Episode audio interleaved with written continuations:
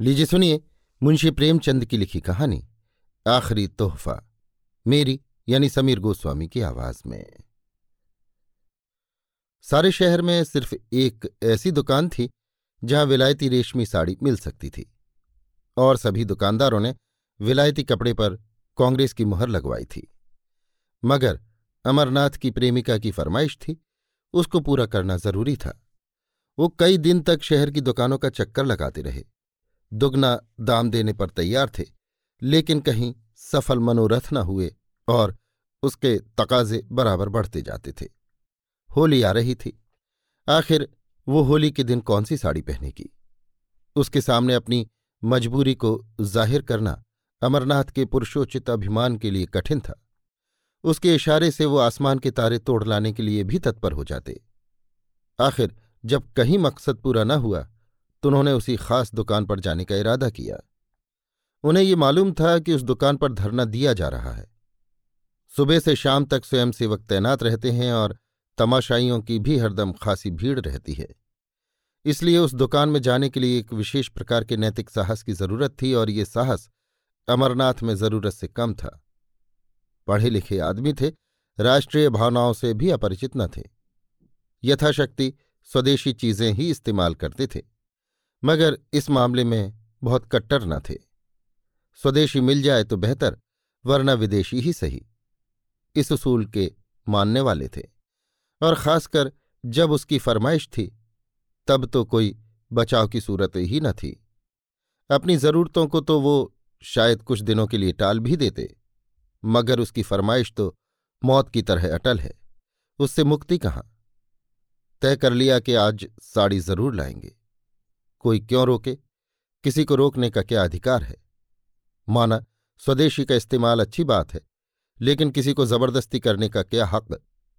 अच्छी आज़ादी की लड़ाई है, जिसमें व्यक्ति की आज़ादी का इतनी बेदर्दी से खून हो? यों दिल को मज़बूत करके वो शाम को दुकान पर पहुँचे। देखा तो पाँच वॉलेंटियर पिकेटिंग कर रहे हैं और दुकान के सामने सड़क पर हज़ारों तमाशाई खड़े हैं। सोचने लगे, दुकान में कैसे जाएँ? कई बार कलेजा मज़बूत किया और चले, मगर बरामदे तक जाते जाते हिम्मत ने जवाब दे दिया। संयोग से एक जान पहचान के पंडित जी मिल गए। उनसे पूछा, क्यों भाई, ये धरना कब तक रहेगा? शाम तो हो गई। पंडित जी ने कहा, इन सिरफरों को सुबह और शाम से क्या मतलब? जब तक दुकान बंद ना हो जाएगी, यहाँ से न टलेंगे। कहिए, कुछ खरीदने का इरादा है? आप तो रेशमी कपड़ा नहीं खरीदते। अमरनाथ ने विवशता की मुद्रा बनाकर कहा, मैं तो नहीं खरीदता, मगर औरतों की फरमाइश को कैसे टालू? पंडित जी ने मुस्कुराकर कहा, वाह, इससे ज़्यादा आसान तो कोई बात नहीं, औरतों को भी चकमा नहीं दे सकते। सौ हीले और हज़ार बहाने हैं। अमरनाथ, आप ही कोई हीला सोचिए। पंडित जी, सोचना क्या है? यहाँ रात दिन यही किया करते हैं। सौ पचास हीले हमेशा जेबों में पड़े रहते हैं। औरत ने कहा, हार बनवा दो। कहा, आज ही लो। दो चार रोज बाद कहा, सुनार माल लेकर चंपत हो गया। ये तो रोज का धंधा है भाई। औरतों का काम फरमाइश करना है और मर्दों का काम, उसे खूबसूरती से टालना है। अमरनाथ, आप तो इस कला के पंडित मालूम होते हैं। पंडित जी, क्या करें भाई? आबरू तो बचानी ही पड़ती है। सूखा जवाब दें तो शर्मिंदगी अलग हो, बिगड़े वो अलग से, समझे हमारी परवाह ही नहीं करते। आबरू का मामला है। आप एक काम कीजिए, ये तो आपने कहा ही होगा कि आजकल पिकेटिंग है। अमरनाथ हाँ ये तो बहाना कर चुका भाई, मगर वो सुनती ही नहीं। कहती हैं, क्या विलायती कपड़े दुनिया से उठ गए? मुझसे चले हो उड़ने? पंडित जी तो मालूम होता है कोई धुन की पक्की औरत है। अच्छा तो मैं एक तरकीब बताऊँ, एक खाली कार्ड का बकस ले लो, उसमें पुराने कपड़े जलाकर भर लो। जाकर कह देना, मैं कपड़े लिए आता था वॉलंटियरों ने छीन कर जला दिए। क्यों? कैसी रहेगी? अमरनाथ, कुछ जचती नहीं। अजी बी से ऐतराज करेंगी। कहीं पर्दाफाश हो जाए तो मुफ़्त को शर्मिंदगी उठानी पड़े। पंडित जी तो मालूम हो गया आप बोधे आदमी हैं और हैं भी आप कुछ ऐसे ही। यहाँ तो कुछ इस शान से हीले करते हैं कि सच्चाई भी उसके आगे धूल हो जाए। ज़िंदगी भर यही बहाना करते गुजरी और कभी पकड़े न गए। एक तरकीब और है। इसी नमूने का देशी माल ले जाइए और कह दीजिए कि विलायती है। अमरनाथ, देशी और विलायती की पहचान उन्हें मुझसे और आपसे कहीं ज़्यादा है। विलायती पर तो जल्द विलायती का यकीन आएगा नहीं। देशी की तो बात ही क्या है?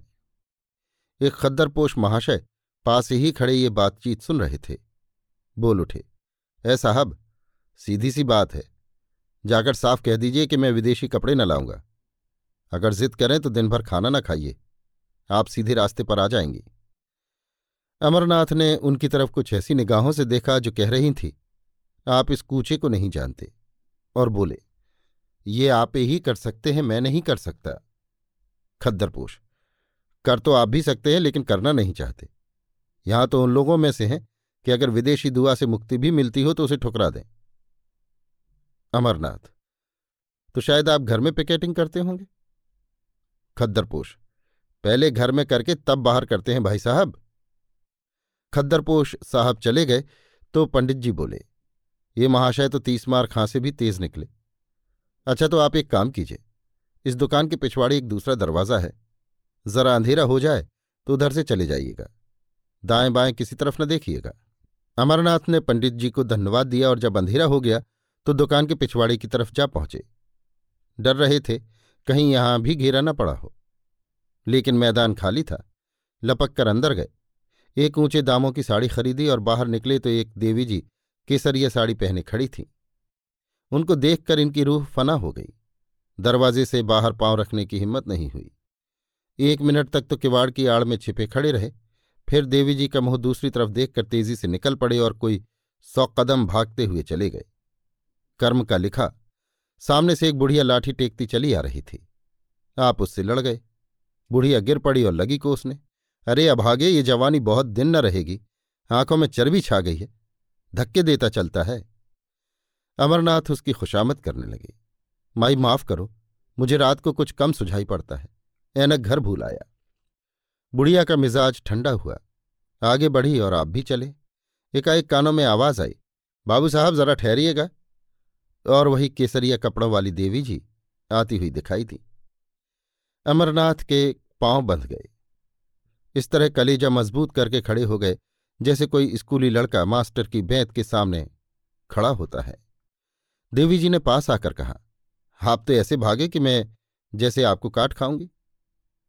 आप जब पढ़े लिखे आदमी होकर अपना धर्म नहीं समझते तो दुख होता है। देश की क्या हालत है? लोगों को खद्दर नहीं मिलता। आप रेशमी साड़ियाँ खरीद रहे हैं?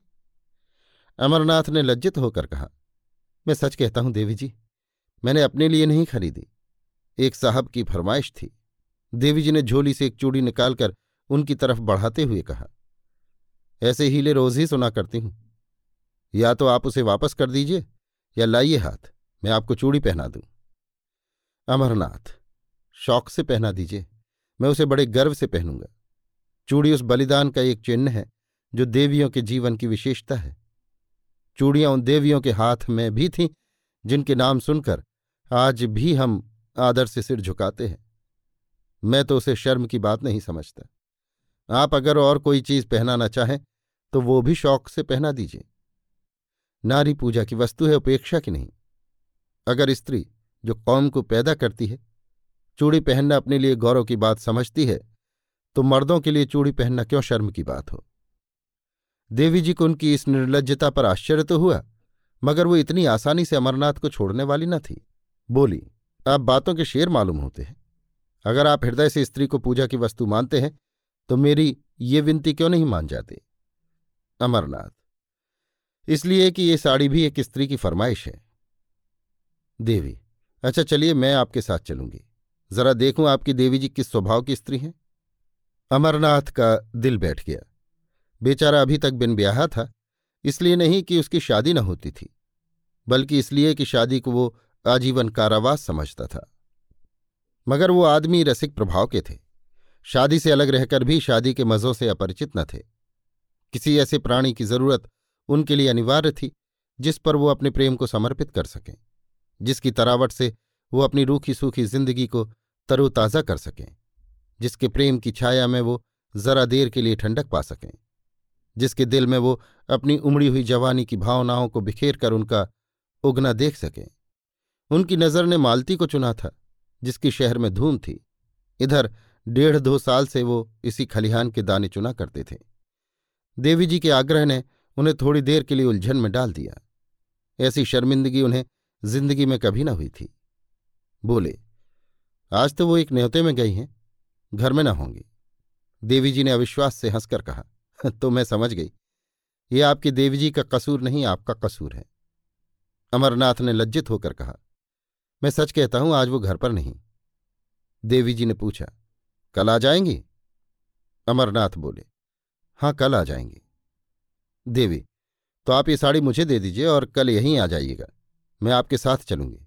मेरे साथ दो चार बहनें भी होंगी। अमरनाथ ने बिना किसी आपत्ति के वो साड़ी देवी जी को दे दी और बोले बहुत अच्छा मैं कल आ जाऊँगा। मगर क्या आपको मुझ पर विश्वास नहीं है जो साड़ी की जमानत ज़रूरी है? देवी जी ने मुस्कुराकर कहा, सच्ची बात तो यही है कि मुझे आप पर विश्वास नहीं। अमरनाथ ने स्वाभिमानपूर्वक कहा, अच्छी बात है, आप इसे ले जाएँ।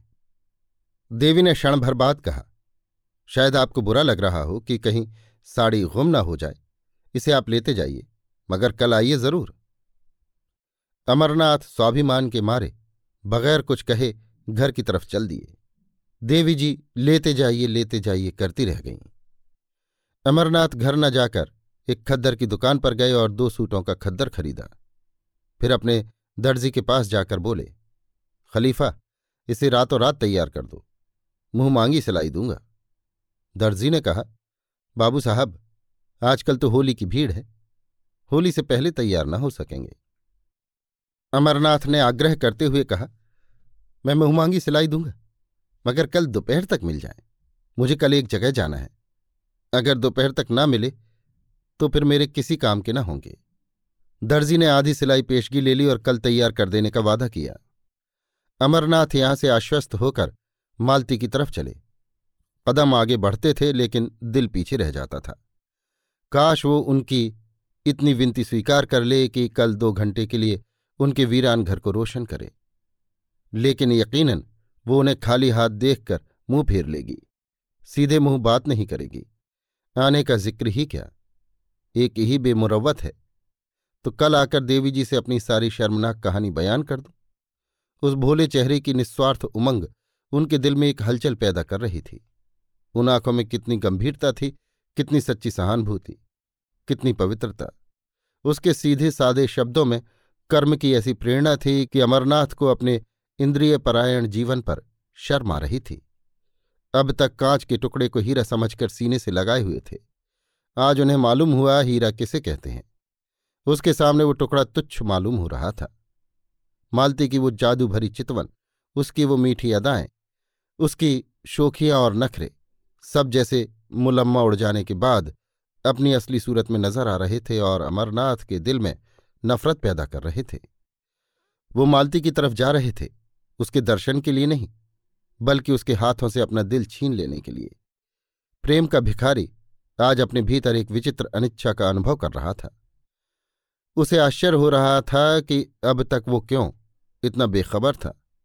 वो तिलिस्म जो मालती ने वर्षों के नाज नखरे हाव भाव से बांधा था, आज किसी छूमंतर से तार तार हो गया था।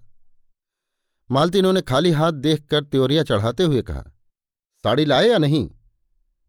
अमरनाथ ने उदासीनता के ढंग से जवाब दिया, नहीं। मालती ने आश्चर्य से उनकी तरफ़ देखा, नहीं? वो उनके मुँह से ये शब्द सुनने की आदि न थी। यहाँ उसने संपूर्ण समर्पण पाया था। उसका इशारा अमरनाथ के लिए भाग्यलिपि के समान था। बोली, क्यों? अमरनाथ। क्यों क्या? नहीं लाए? मालती बाज़ार में मिली ना होगी, तुम्हें क्यों मिलने लगी और मेरे लिए? अमरनाथ, नहीं साहब, मिली मगर लाया नहीं। मालती, आखिर कोई वजह? रुपए मुझसे ले जाते? अमरनाथ, तुम खामो खा जलाती हो, तुम्हारे लिए जान देने को मैं हाजिर रहा। मालती तो शायद तुम्हें रुपए जान से भी प्यारे हों? अमरनाथ तो मुझे बैठने दोगी या नहीं? अगर मेरी सूरत से नफरत हो तो चला जाऊँ। मालती तुम्हें आज हो क्या गया है? तुम तो इतने तेज मिजाज न थे। अमरनाथ, तुम बातें ही ऐसी कर रही हो? मालती तो आखिर मेरी चीज़ क्यों नहीं लाई? अमरनाथ ने उसकी तरफ़ बड़े वीर भाव के साथ देख कर कहा। दुकान पर गया, जिल्लत उठाई और साड़ी लेकर चला तो एक औरत ने छीन ली। मैंने कहा, मेरी बीवी की फरमाइश है तो बोली, मैं उन्हीं को दूँगी, कल तुम्हारे घर आऊँगी। मालती ने शरारत भरी नज़रों से देखते हुए कहा तो कहिए, आप दिल हथेली पर लिए फिर रहे थे? एक औरत को देखा और उसके कदमों पर चढ़ा दिया? अमरनाथ, वो उन औरतों में नहीं जो दिलों की घात में रहती है। मालती तो कोई देवी होगी? अमरनाथ, मैं उसे देवी ही समझता हूँ। मालती तो आप इस देवी की पूजा कीजिएगा? अमरनाथ मुझ जैसे आवारा नौजवान के लिए उस मंदिर के दरवाजे बंद हैं। मालती, बहुत सुंदर होगी? अमरनाथ, न सुंदर है न रूप वाली, न ऐसी अदाएँ कुछ, न मधुर भाषणी न तनवंगी। बिल्कुल एक मामूली मासूम लड़की है। लेकिन जब मेरे हाथ से उसने साड़ी छीन ली तो मैं क्या कर सकता था? मेरी गैरत ने तो गवारा ना किया कि उसके हाथ से साड़ी छीन लूँ। तुम इंसाफ करो, वो दिल में क्या कहती? मालती तो तुम्हें इसकी ज़्यादा परवाह है कि वो अपने दिल में क्या कहेगी। मैं क्या कहूँगी, इसकी जरा भी परवाह न थी। मेरे हाथ से कोई मर्द मेरी कोई चीज़ छीन ले तो देखूँ, चाहे वो दूसरा कामदेव ही क्यों ना हो, अमरनाथ। अब इसे चाहे मेरी कायरता समझो, चाहे हिम्मत की कमी, चाहे शराफत। मैं उसके हाथ से न छीन सका। मालती तो कल वो साड़ी लेकर आएगी क्यों? अमरनाथ, ज़रूर आएगी। मालती तो जाकर मुँह धोआओ तुम इतने नादान हो, ये मुझे मालूम न था। साड़ी देकर चले आए। अब कल वो आपको देने आएगी। कुछ भंग तो नहीं खा गए? अमरनाथ। खैर, इसका इम्तहान कल हो ही जाएगा। अभी से क्यों बदगुमानी करती हो? तुम शाम को जरा देर के लिए मेरे घर तक चली चलना मालती। जिससे आप कहें कि ये मेरी बीवी है। अमरनाथ। मुझे क्या खबर थी कि वो मेरे घर आने के लिए तैयार हो जाएगी? नहीं तो और कोई बहाना कर देता। मालती तो आपकी साड़ी आपको मुबारक हो, मैं नहीं जाती। अमरनाथ, मैं तो रोज तुम्हारे घर आता हूँ, तुम एक दिन के लिए भी नहीं चल सकते। मालती ने निष्ठुरता से कहा, अगर मौका आ जाए तो तुम अपने को मेरा शौहर कहलाना पसंद करोगे। दिल पर हाथ रखकर कहना। अमरनाथ दिल में कट गए, बात बनाते हुए बोले, मालती तुम मेरे साथ अन्याय कर रही हो। बुरा न मानना। मेरे व तुम्हारे बीच प्यार और मोहब्बत दिखलाने के बावजूद एक दूरी का पर्दा पड़ा था। हम दोनों एक दूसरे की हालत को समझते थे और इस पर्दे को हटाने की कोशिश न करते थे। ये पर्दा हमारे संबंधों की अनिवार्य शर्त था। हमारे बीच एक व्यापारिक समझौता सा हो गया। हम दोनों उसकी गहराई में जाते हुए डरते थे। नहीं, बल्कि मैं डरता था और तुम जानबूझकर ना जाना चाहती थी। अगर मुझे विश्वास हो जाता कि तुम्हें जीवन सहचरी बनाकर मैं वो सब कुछ पा जाऊँगा, जिसका मैं अपने को अधिकारी समझता हूँ। तो मैं अब तक कभी का तुमसे इसकी याचना कर चुका होता, लेकिन तुमने कभी मेरे दिल में ये विश्वास पैदा करने की परवाह न की। मेरे बारे में भी तुम्हें ये शक है। मैं नहीं कह सकता तुम्हें ये शक करने का मैंने कोई मौका नहीं दिया। और मैं कह सकता हूँ कि मैं उससे कहीं बेहतर शौहर बन सकता हूँ, जितनी तुम बीवी बन सकती हो। मेरे लिए सिर्फ़ एतबार की ज़रूरत है। और तुम्हारे लिए ज़्यादा वजनी और ज़्यादा भौतिक चीज़ों की। मेरी स्थायी आमदनी पाँच सौ से ज़्यादा नहीं। तुमको इतने से संतोष न होगा। मेरे लिए सिर्फ़ इस इत्मीनान की ज़रूरत है कि तुम मेरी और सिर्फ़ मेरी हो। बोलो, मंजूर है? मालती को अमरनाथ पर रहम आ गया। उसकी बातों में जो सच्चाई भरी हुई थी, उससे वो इनकार न कर सकी। उसे ये भी यकीन हो गया कि अमरनाथ के वफा के पैर डगमगाएँगे नहीं। उसे अपने ऊपर इतना भरोसा था कि उसे रस्सी से मज़बूत जकड़ सकती है, लेकिन खुद जकड़े जाने पर वो अपने को तैयार न कर सकी। उसकी ज़िंदगी मोहब्बत की बाजीगरी में, प्रेम के प्रदर्शन में गुजरी थी। वो कभी इस, कभी उस शाख पर चहकती फिरती थी। बेकैद, आज़ाद, बेबंद। क्या वो चिड़िया पिंजरे में खुश रह सकती है, जिसकी जबान तरह तरह के मज़ों की आदि हो गई हो?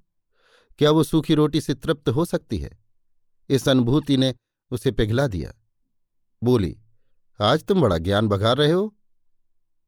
अमरनाथ, मैंने तो केवल यथार्थ कहा है। मालती अच्छा मैं कल चलूँगी, मगर एक घंटे से ज़्यादा वहाँ न रहूँगी। अमरनाथ का दिल शुक्रिया से भर उठा। बोला, मैं तुम्हारा बहुत कृतज्ञ हूँ, मालती। अब मेरी आबरू बच जाएगी। नहीं तो मेरे लिए घर से निकलना मुश्किल हो जाता। अब देखना यह है कि तुम अपना पार्ट कितनी खूबसूरती से अदा करती हो। मालती, उसकी तरफ़ से तुम इत्मीनान रखो। ब्याह नहीं किया, मगर बारातें देखी हैं। मगर मैं डरती हूँ, कहीं तुम मुझसे दगा न कर रहे हो। मर्दों का क्या एतबार? अमरनाथ ने निश्चल भाव से कहा, नहीं मालती, तुम्हारा संदेह निराधार है। अगर ये जंजीर पैरों में डालने की इच्छा होती तो कभी का डाल चुका होता। फिर मुझ जैसे वासना के बंदों का वहाँ गुजर ही कहाँ। दूसरे दिन अमरनाथ दस बजे ही दर्जी की दुकान पर जा पहुँचे और सिर पर सवार होकर कपड़े तैयार कराए। फिर घर आकर नए कपड़े पहने और मालती को बुलाने चले। वहाँ देर हो गई। उसने ऐसा बनाव सिंगार किया कि जैसे आज बहुत बड़ा मोर्चा जीतना है। अमरनाथ ने कहा, वो ऐसी सुंदरी नहीं है जो तुम इतनी तैयारियाँ कर रही हो। मालती ने बालों में कंघी करते हुए कहा, तुम इन बातों को नहीं समझ सकते। चुपचाप बैठे रहो। अमरनाथ। लेकिन देर जो हो रही है, मालती, कोई बात नहीं।